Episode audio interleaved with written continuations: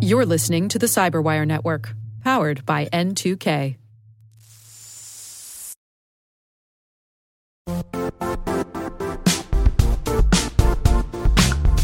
Don't struggle to align your organization's cybersecurity with business risk.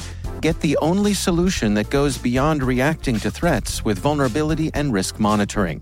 You need the next evolution of MDR, and only Critical Start delivers it. Critical Start doesn't just monitor and respond to threats. They put you in control by detecting suspicious activities, quickly responding to contain threats, and identifying your most critical assets and protecting them against vulnerabilities and exposures. With continuous visibility, expert guidance, and measurable risk reduction, Critical Start has redefined what it means to manage cyber risk. Demonstrate provable security maturity to your leadership while positioning your program to achieve the greatest risk reduction per dollar spent. Stop fearing risk and start managing it with Critical Start. Visit criticalstart.com and request a demo today. That's criticalstart.com.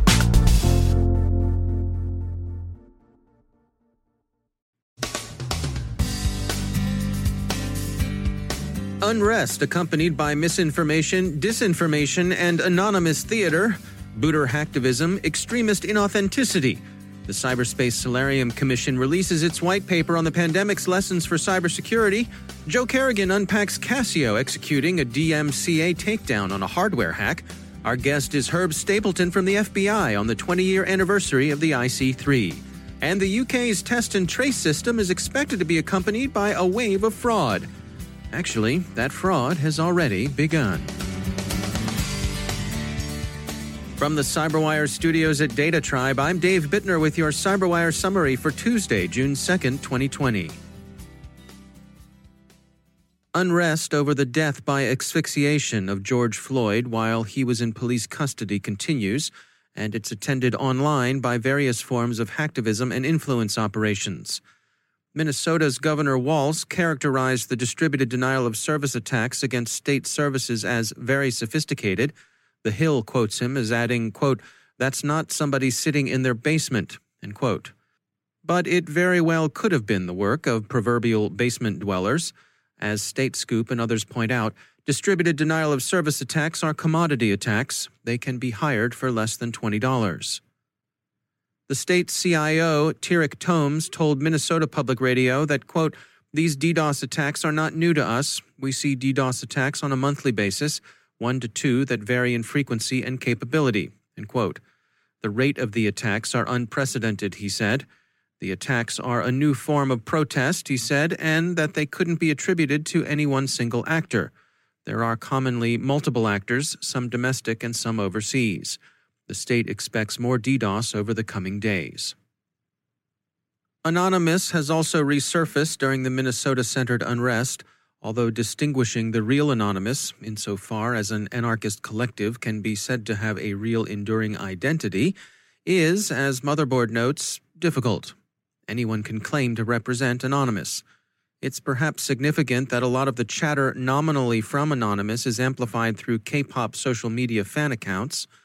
Both the Washington Post and Cyberscoop dismiss the claimed anonymous operations as derivative fizzles, either an attempt to regain relevance or the work of wannabes and reenactors. Anonymous, or more precisely, people saying they're acting in the name of Anonymous, have for years overpromised and underdelivered.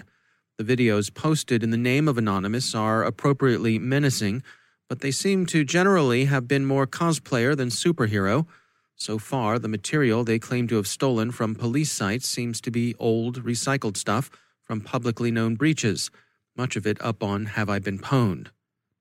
There's also inauthenticity in the chatter related to the unrest, some from foreign intelligence services, and some from rival extremists flying false flags, NBC reports.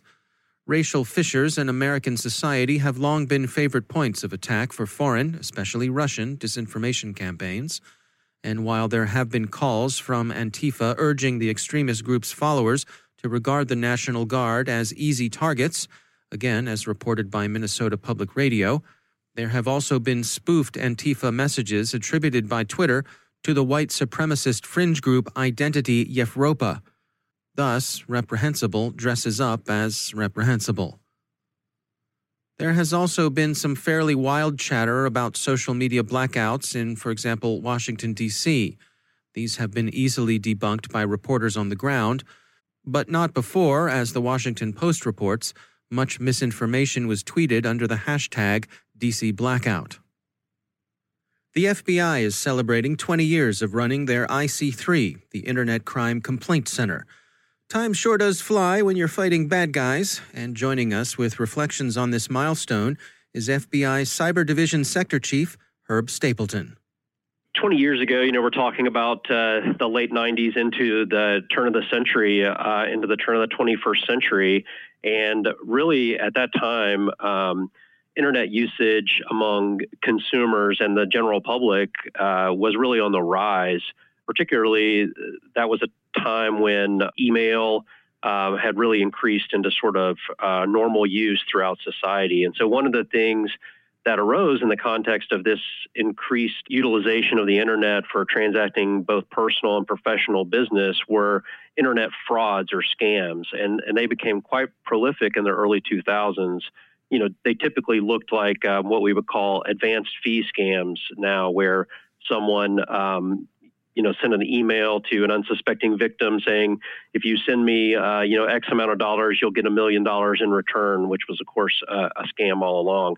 So that was really the the genesis of the IC3, where those uh, were with that propagation of internet frauds in the early 2000s as internet usage rose. And take us through, I mean, the past two decades. What's the evolution been like? How how has the FBI adjusted to the changes we've seen in uh, the adoption of well, so many things shifting online? Well, you know, the IC3 complaints uh, are really a, a great uh, record, historical record of how um, cybercrime has evolved over the years. You know, we've gone from those types of advanced fee scams or romance scams that we saw in the really early days of the IC3.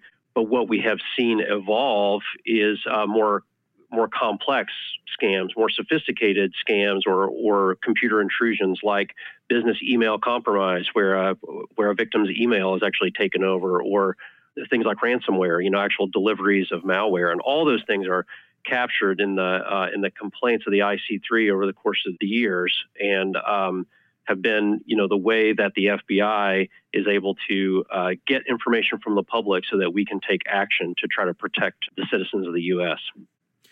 So uh, the IC3 has been around for 20 years. Do you have any thoughts on what the next 20 years might look like? What does the future hold for uh, the Internet Crime Complaint Center?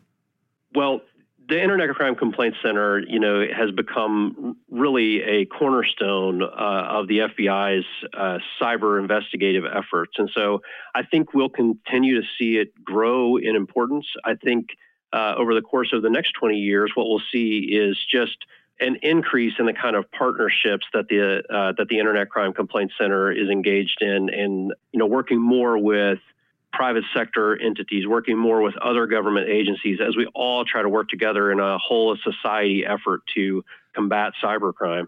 I think the other thing is that. Um, I don't anticipate over the course of the next 20 years that there's going to be a reduction in cybercrime activity. I think we're going to continue to see high levels of uh, complaints related to this type of criminal activity. And so as a result, the IC3 is going to continue to occupy a critical space within the FBI's uh, cybercrime efforts. That's Herb Stapleton from the FBI. The U.S. Cyberspace Solarium Commission this morning issued a white paper on lessons learned about cybersecurity from the COVID 19 pandemic. For the most part, those lessons reinforce the Commission's policy recommendations, but they also see interesting analogies between a pandemic and a major cyber attack. They are both global crises that call for a whole of nation response. Both call for an environment that makes it possible for solutions to emerge. And in both cases, prevention and pre established relationships are better than deterrence and response. In particular, the commissioners think establishment of a national cyber director is more clearly indicated than ever. They call upon Congress to send digitization grants to state, territorial, tribal, and local governments, and to do so as part of COVID 19 relief packages. They urge planning for continuity of the economy, and they repeat their recommendation that the nation work toward building societal resilience to disinformation. The Solarium commissioners also include four new recommendations. First, they urge Congress to pass an Internet of Things security law. Second, they recommend increasing support to not for profit organizations that help law enforcement agencies' efforts to combat cybercrime and support victims. Third, they advocate establishing a social media data and threat analysis center. And finally, they urge increasing non governmental capacity to identify and counter foreign disinformation and influence campaigns. Speaking of the pandemic, it's continuing to provide the bait for phishing campaigns. In the UK, the NHS's test and trace system will soon be contacting people who may have been exposed to COVID 19 in an effort to forestall a second wave of infection. The National Health Service says that if you're called, you will not be asked to provide any passwords, bank account details, or PIN numbers, nor will you be asked to download anything. But InfoSecurity magazine points out the test and trace callers may ask for full name, date of birth, sex, NHS number, home postcode and house number, telephone number, and email address and that's a nice beginning for subsequent spear phishing and identity fraud. So people should expect the scams to begin.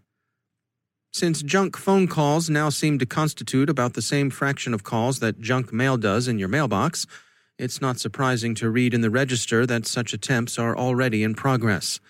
It's easy to spoof SMS and caller line identification, and you can't rely on those as indications that call is genuine and links in an SMS message purporting to take you to a COVID 19 alert?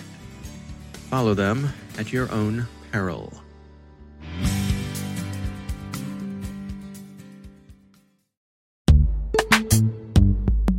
Every day, your IAM tech debt grows. Your multi generational services struggle to work together. Building an identity fabric can fix this. It makes all your identity tooling stronger and allows you to connect any app to any service you want to use with zero coding, zero maintenance, and zero app downtime. Strata's identity orchestration platform separates the identity logic from your applications so you can optimize existing IAM tools and manage them in a single control plane. Now, every vendor, standard, and architecture work together. In short, building your identity fabric means you can secure your non standard apps, keep your complex access policies, retire outdated IDPs, and modernize in record time.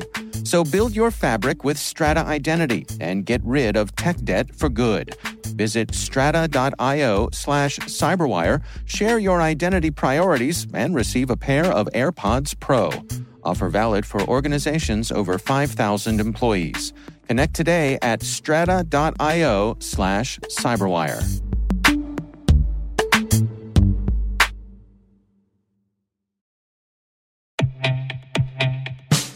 And now, a word from our sponsor, Syxsense. Syxsense provides award winning cloud based automated endpoint and vulnerability management solutions to streamline IT and security operations. With its advanced platform, businesses gain complete visibility and control over their infrastructure, reducing IT and security risks and optimizing operational efficiency. With Syxsense, you'll get real time alerts, risk based vulnerability prioritization and remediations, and an intuitive automation and orchestration engine so you can focus on your core business goals. Confident in the knowledge that your enterprise is secure, compliant, and running smoothly. To learn why enterprises choose Syxsense, visit syxsense.com.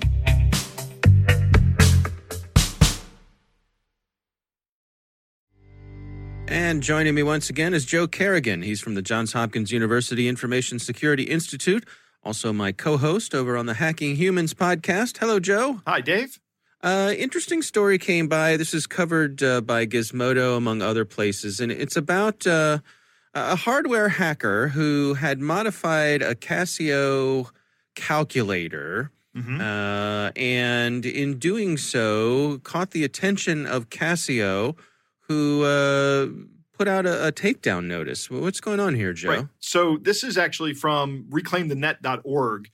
And Casio has filed a DCMA complaint, a Digital Millennial Copyrights Act complaint against the user who hacked their calculator to connect to the internet. Okay, hmm. so uh, basically, what they're alleging in in the in the complaint is uh, there's actually an organization called React R E A C T that works for several large companies that uh, goes out and finds copyright infringements and and and then contacts places where there they think copyright infringements have happened. And they wrote to GitHub, uh, which is where he was storing all of his code, uh, and and took the repository down. Know, there's a link to his YouTube video. They have gotten a takedown notice for that video. You can't see the video anymore. Uh, but the Gizmodo article is still up, and the Gizmodo article is from earlier in May. And it talks about what this guy actually did. And what he did was he added a very small OLED display, uh, which is just a, um, a, a nice looking cheap display that you can put in. Uh, he noticed that it was about the same size as the solar panel in the calculator. So he removed the solar panel and he put in this OLED display. And then for a power source, he replaced the solar power with a battery. And then he added a what's called an ESP8266 Wi-Fi module. Now, an ESP8266 is a very small microcontroller that's actually very powerful, and it has a full TCP/IP stack in it, right? Hmm. And also has a Wi-Fi connector or Wi-Fi circuits in it, Wi-Fi chip.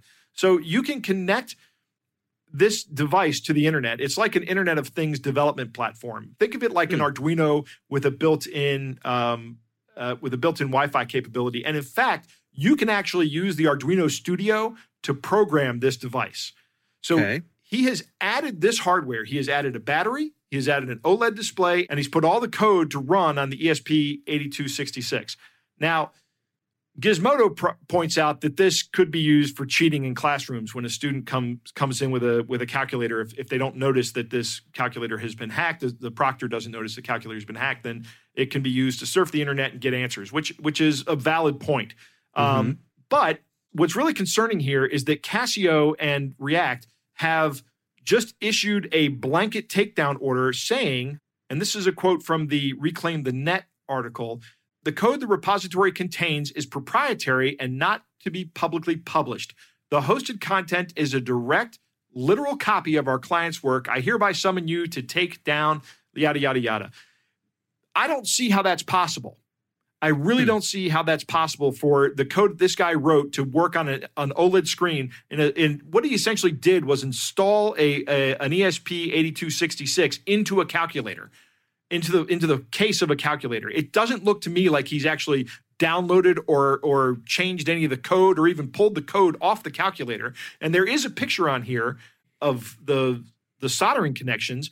The only modification he looks like he's made to the circuit board of the calculator is to wire the battery into the uh, power supply of the calculator. Now I can't be sure of that because I can't look at the code and see what's going on because it's all been taken down. I can't even look at the video right, he posted right. because that's been taken down. But I really right. think this this looks to me if what I'm saying is is what has happened, and it is probably is that he put a an OLED screen into a calculator form factor, replaced the power source, and dropped in a microcontroller that has Wi-Fi connectivity. If he did that, then Casio is is not being completely honest here.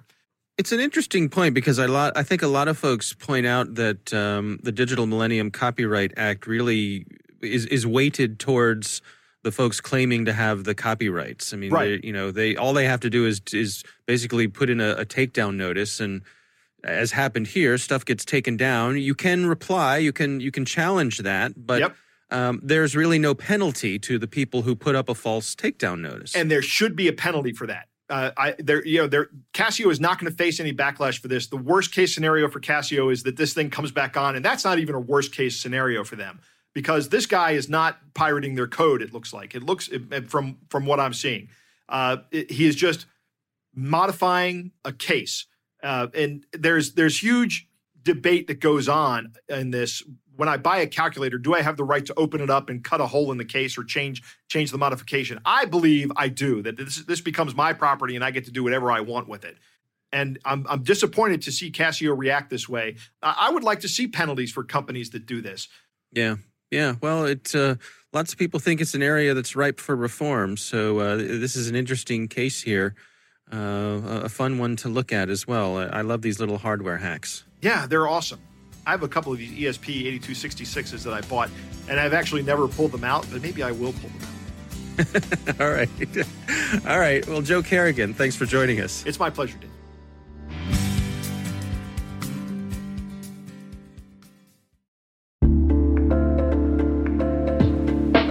Are lengthy security reviews pulling attention away from your security program?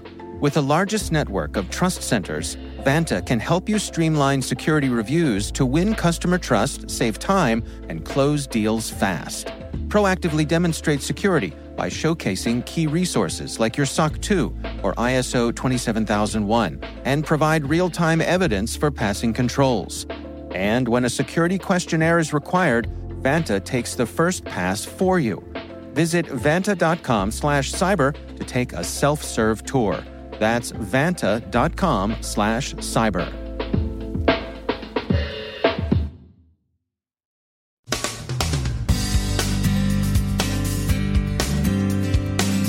And that's the Cyberwire. For links to all of today's stories, check out our daily briefing at thecyberwire.com. And for professionals and cybersecurity leaders who want to stay abreast of this rapidly evolving field, sign up for Cyberwire Pro. It'll save you time and keep you informed. Listen for us on your Alexa smart speaker, too. The Cyberwire podcast is proudly produced in Maryland out of the startup studios of Data Tribe, where they're co building the next generation of cybersecurity teams and technologies. Our amazing Cyberwire team is Elliot Peltzman, Puru Prakash, Stefan Vaziri, Kelsey Bond, Tim Nodar, Joe Carrigan, Carole Theriault, Ben Yelin, Nick Veliky, Gina Johnson, Bennett Moe, Chris Russell, John Petrick, Jennifer Eiben, Rick Howard, Peter Kilpe, and I'm Dave Bittner. Thanks for listening. We'll see you back here tomorrow.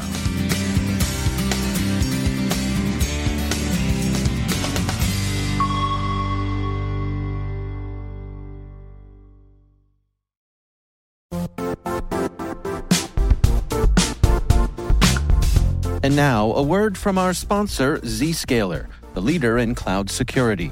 Cyber attackers are using AI in creative ways to compromise users and breach organizations. In a security landscape where you must fight AI with AI, the best AI protection comes from having the best data. Zscaler has extended its zero trust architecture with powerful AI engines that are trained and tuned by 500 trillion daily signals.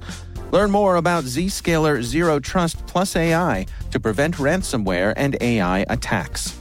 Experience your world secured. Visit zscaler.com slash zero trust AI.